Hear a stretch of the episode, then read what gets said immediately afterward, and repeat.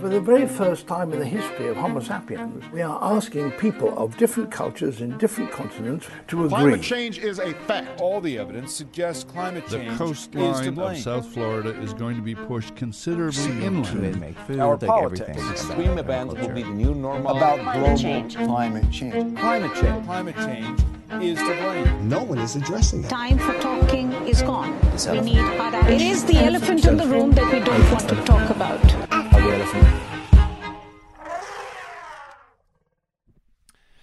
Hey guys, it's Kevin. How are you? Um, it's been a while, but um, I haven't disappeared completely, although I haven't been updating the podcast. I've been working on season two, which I'll update you about later. Uh, and I'm actually here in Marrakesh, Morocco, as part of COP22. I don't know about you guys, but last week, the election of Donald Trump left me in a bit of a hole of despair you know, things were already looking pretty difficult with climate change. We already had so little time to get our emissions down in order to have a chance of averting really terrible consequences from happening. And now, now America has just put someone in charge who seems to deny reality at every corner.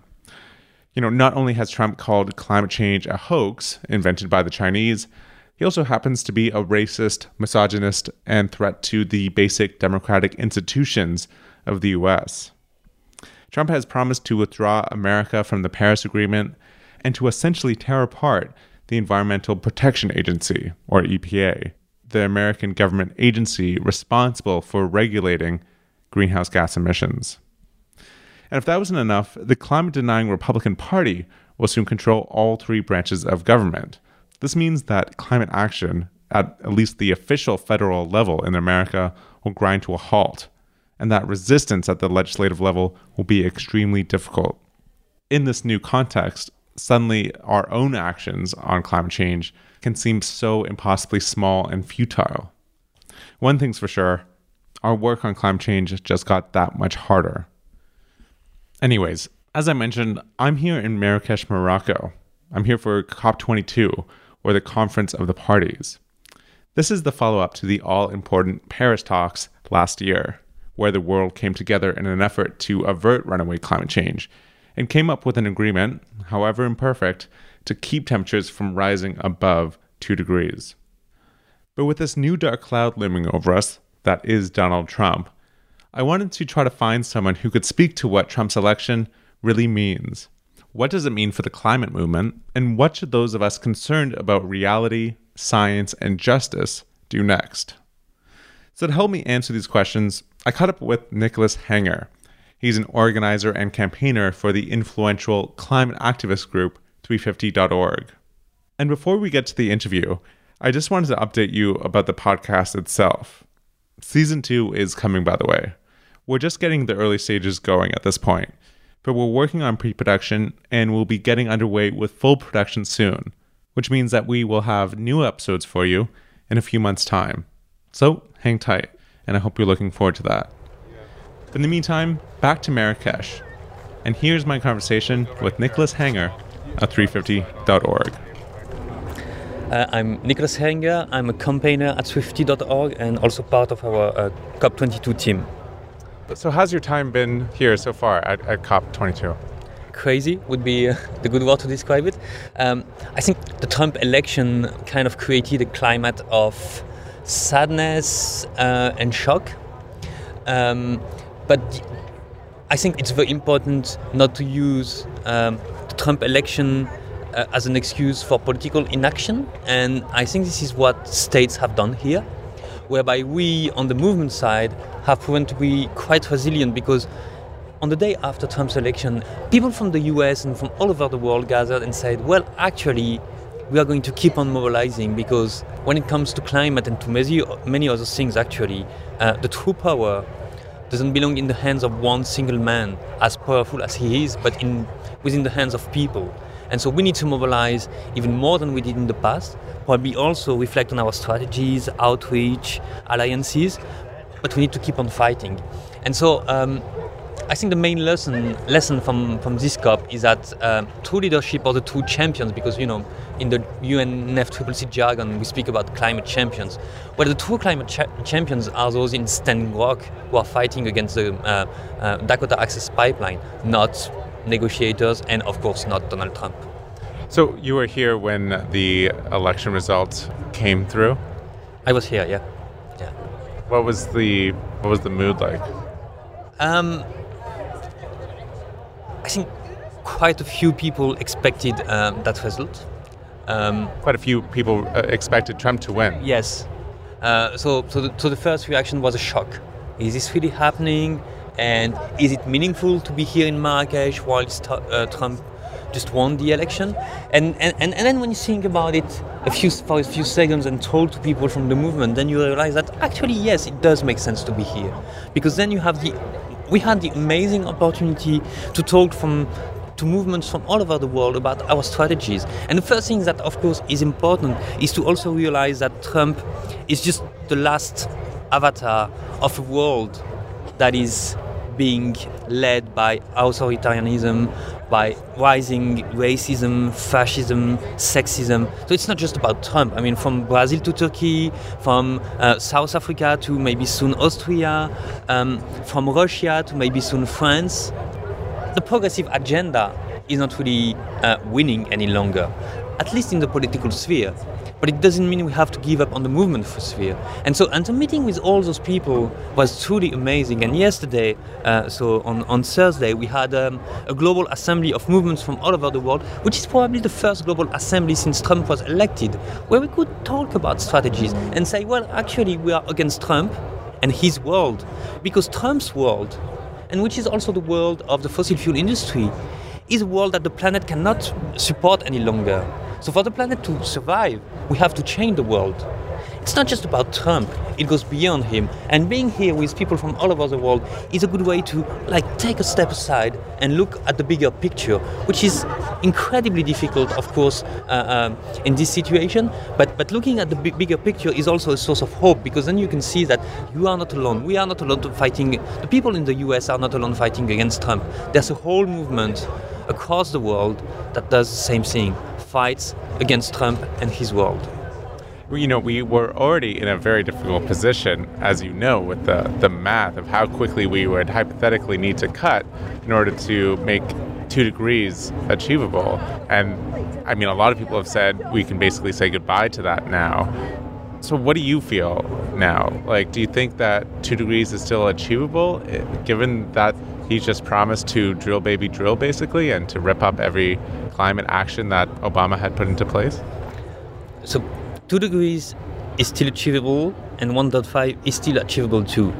Uh, and I think that somehow um, Trump election kind of it, it's a bit of paradox, but but Trump's election comes with a clarification for the climate movement. Because if Trump is to do what he said he would do, which is drill, drill, and drill, drill, baby, drill, um, then basically the carbon budget for the rest of the world dropped to zero.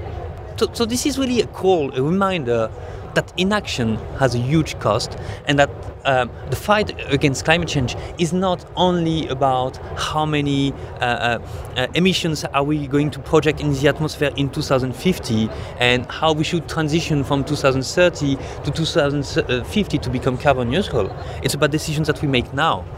For example, to freeze any new fossil fuel development. And this can happen now with or without Trump. I mean, France can decide to freeze new fossil fuel developments. Germany can decide to freeze new fossil fuel developments.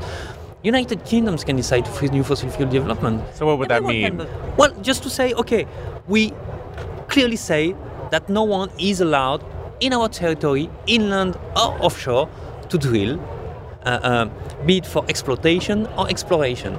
No new fossil fuel developments. Why is that? Because we know we have new data that the the oil and gas fields that are already in production are big enough to drive us above 1.5 degrees. And if we add to those oil and gas fields the coal mines that are already in production, we will be way above the 2 degrees. So the first con- consequence of that is no new fossil fuel development is possible. And the second consequence is a managed decline of the fossil fuel industry. The more we wait, the biggest it will be a shock.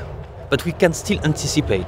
And we can do that without Trump's agreement. We don't need to beg Donald Trump for an authorization to freeze fossil fuel extraction in France.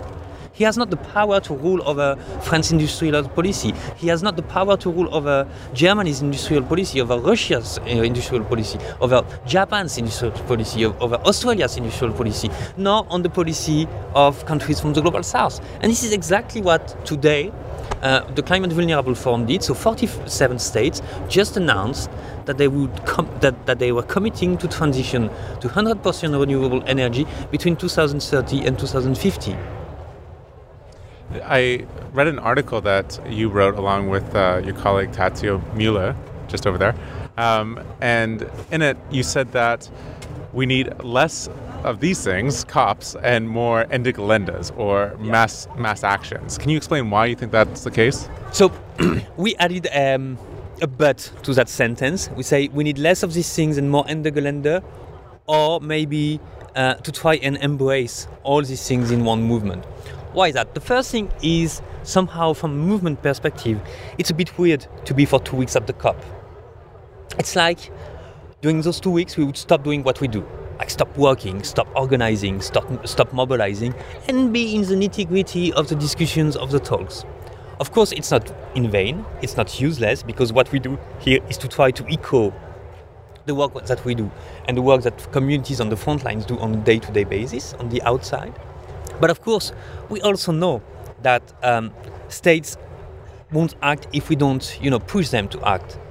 States are very good at talking, and there have been some nice speeches, I must say, you know, on uh, the front of climate over the last years. But we need action, and and states don't act themselves. It's always a movement that creates conditions for the states to be obliged to act. So this is what what we want to do. And, and how do we do that?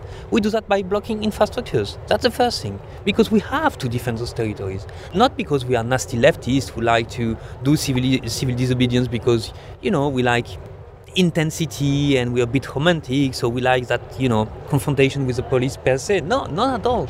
It's just because we take the Paris Agreement very seriously. The Paris Agreement is a law that states states have, have defined. This law says that the international com- community commits to maintain glo- global warming well below 2 degrees and will try to reach the 1.5 ambition. We take that very seriously. And since states don't take that seriously, well, we do their job. We're blocking the infrastructures. Of course, we cannot block them with the same tools than states, like blocking permits. So we use our bodies to do that. And that's very important because actually what we do is legal. We are implementing the Paris Agreement, they are not. Do you think that the election might actually encourage more people to be willing to put their bodies on the line, given that it's so clear that, you know, now the world's most responsible country for climate change is is going to do nothing at an official capacity? I think that there are many ways to put uh, one's body on the line. Of course, there's the possibility to like go in a pit and block the, the coal mine. There's a possibility to be uh, in North Dakota and to be with the standing rock people. But maybe some people cannot do that because they are afraid, because they are black, because they are Muslim, and they know that they will be targeted stronger with Trump because they have disabilities, because they, I don't know, because they are single mothers and have kids home. But you can do things even from home. So there are many different versions of what putting your body on the front line means. And then there's also a necessity to acknowledge that there are already millions of bodies on the front line. So what we do when we go in a pit and block a coal mine is just to echo the work that others do. It's just to increase that. But yeah, I think uh, uh, I'm sure you know that after the the shock of Trump's election, uh, um, all over the world, people are going to show that they can stand solidarity and that we will define new ways of organizing, new tactics to really make sure that Trump's mandate doesn't end up in a catastrophe for the movement. I was born to activism uh, during the global justice movement. The very first years of the global justice movement, sometimes between the Zapatista insurrection uprising uh, in 94 and the Seattle protests in 99. We were genuinely winning We were uh, tackling the hegemony of the neoliberal agenda. We were blocking the WTO. We were blocking trade agreements. Yet there was a backlash, a setback, very fast. It became, uh, it, it, it, it, began uh, with the election of George W. Bush. And then, of course, there were the attacks, and then there was a whole setback in the movement. And a few years after that, three to four years ago, the climate movement started to grow. We are gain, gaining momentum. We are winning. We are genuinely believing that we are going to, you know, win that fight uh, uh, to make, to, to, to, to, to, to throw the fossil fuel industry back into the past. And we can't afford letting the election of Donald Trump being what the election of George W. Bush was for the global justice movement. The good news is that we have the experience of what happened 10 years ago, 15 years ago. So we need to build on that experience. One of the things that we learned from that is that during the global justice movement, we were believing that we were winning because we had no limits. Right? We, were, we were chanting, we are unstoppable, another world is possible. We were also saying we want everything for everyone. The world has no limit. Now we have learned that we have limits, you know, that we can't grow and grow and grow because it is going to destroy the planet. And, and, and we are trying, and I think we are almost achieving, to build a, a, progressive agenda, an emancipatory agenda from the recognition of limits, which is something very new, very strong. And, and this is what at stake at Standing Rock. It's not just people who resist against an infrastructure. It's people who try to experiment how we should live, how we should be together, how we should organize, how we should dream, how we should love, how we should talk, how we should maybe fight, how we should disagree, how we should agree, in this new era of climate change. And so the solidarity with the Standing Rock people is not just because of the no that they carry, but also because of the many yeses that they share, that they shout, and that they experiment. In that article that, that I mentioned that you wrote, you also spoke about how Trump's election kind of showed that we live in a post-truth society, yeah. right? He said all these ridiculous things. Uh, he would change his opinion sometimes, multiple times within two two days. He would say things like Mexico's going to pay for the wall, or he would just deny that he said things when he was on video saying them just the week before. So, what do you think there is for us in the climate movement to learn from that? Um, so clearly, Trump changed his mind several times. There's one thing that is sure, though, is he always stayed a climate denier, a sexist, a racist, misogyn, a violent man, a dangerous man. But I think it's not a coincidence, precisely, that he, he is all of them at the same time. Actually, you can't be a climate denier and a feminist. Or you can't be a, a sexist and someone who wants bold climate action. It comes together. And so somehow, you know, we, in the movement, we spoke more and more about this idea of intersectionality, which is the idea that uh, we have to stand in solidarity with all forms of oppression because eventually they land on the same people. And so that we are all privileged and oppressed. And so even if I am oppressed, I'm also oppressing someone because I'm, for instance, I'm a white cisgender man from the global north. So yes, I'm oppressing my country by the ruling class, but come on, as opposed to a Muslim woman living, uh, well, in the US post Trump. I'm an oppressor. So, and, and Trump is somehow the, the archetype of reverse intersectionality. He ha- has all the privileges, all the violence, all the hatred from the dominant classes, from, from, from, from the ruling class.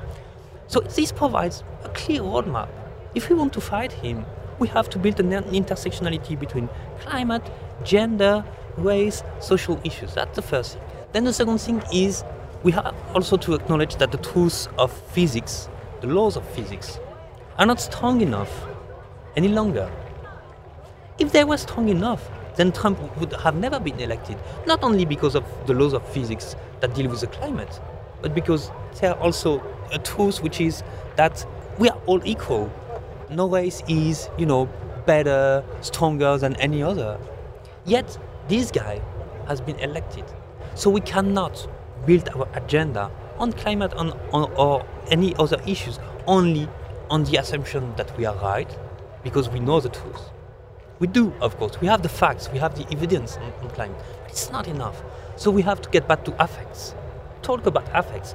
How people are affected by climate change, how communities are being destroyed by fossil fuel infrastructures, how people suffer from atmospheric pollution, how workers from the fossil fuel industry suffer from cancer because they work in a coal mine, how they are losing jobs, everything starting from the affects is also very important. And, and it's challenging because I think the left usually, or the progressists, have always, you know, built their movements on the idea of truth and teleology. That, you know, there was a truth, and that from that truth you could build a process towards emancipation. Well, we have to get to bring back some affects, some feelings, which is actually, with all, of course, you know, the sadness and the shock and the dangers that Trump and his world uh, uh, represent. There's also some hope and something to learn from that. So we, we need to bring emotion into the climate yeah, fight. emotions, definitely. I mean, we know that very well at 350, right? Because of course 350 is a very uh, interesting organization, including from the name, right? 350.org refers to parts per millions. So, so, so our organization was created on the idea that we should mobilize around molecules, but that it was actually not just about molecules, but millions of lives. And, and I think that this, this shift from molecules to millions of lives that we managed to make with many others is a, is a, is a very good step forward. But now we also have, to, you know, not just to look back at the math, at the science, at the carbon budget, but also at the emotions, at the feelings, at the affects of people. Because we are all already affected by climate change. So some and millions of people, much more than I am, so we have to build from them rather than from me, but we can really build a powerful movement based on that. Thanks so much for joining me, Nicolas. Thank you. Thank you so much.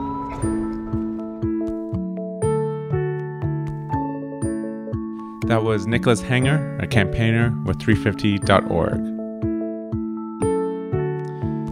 And that's it for now, but I will have one or two more things for you um, in the next couple of days that I recorded here in Marrakesh, Morocco. So bye for now, and talk to you soon.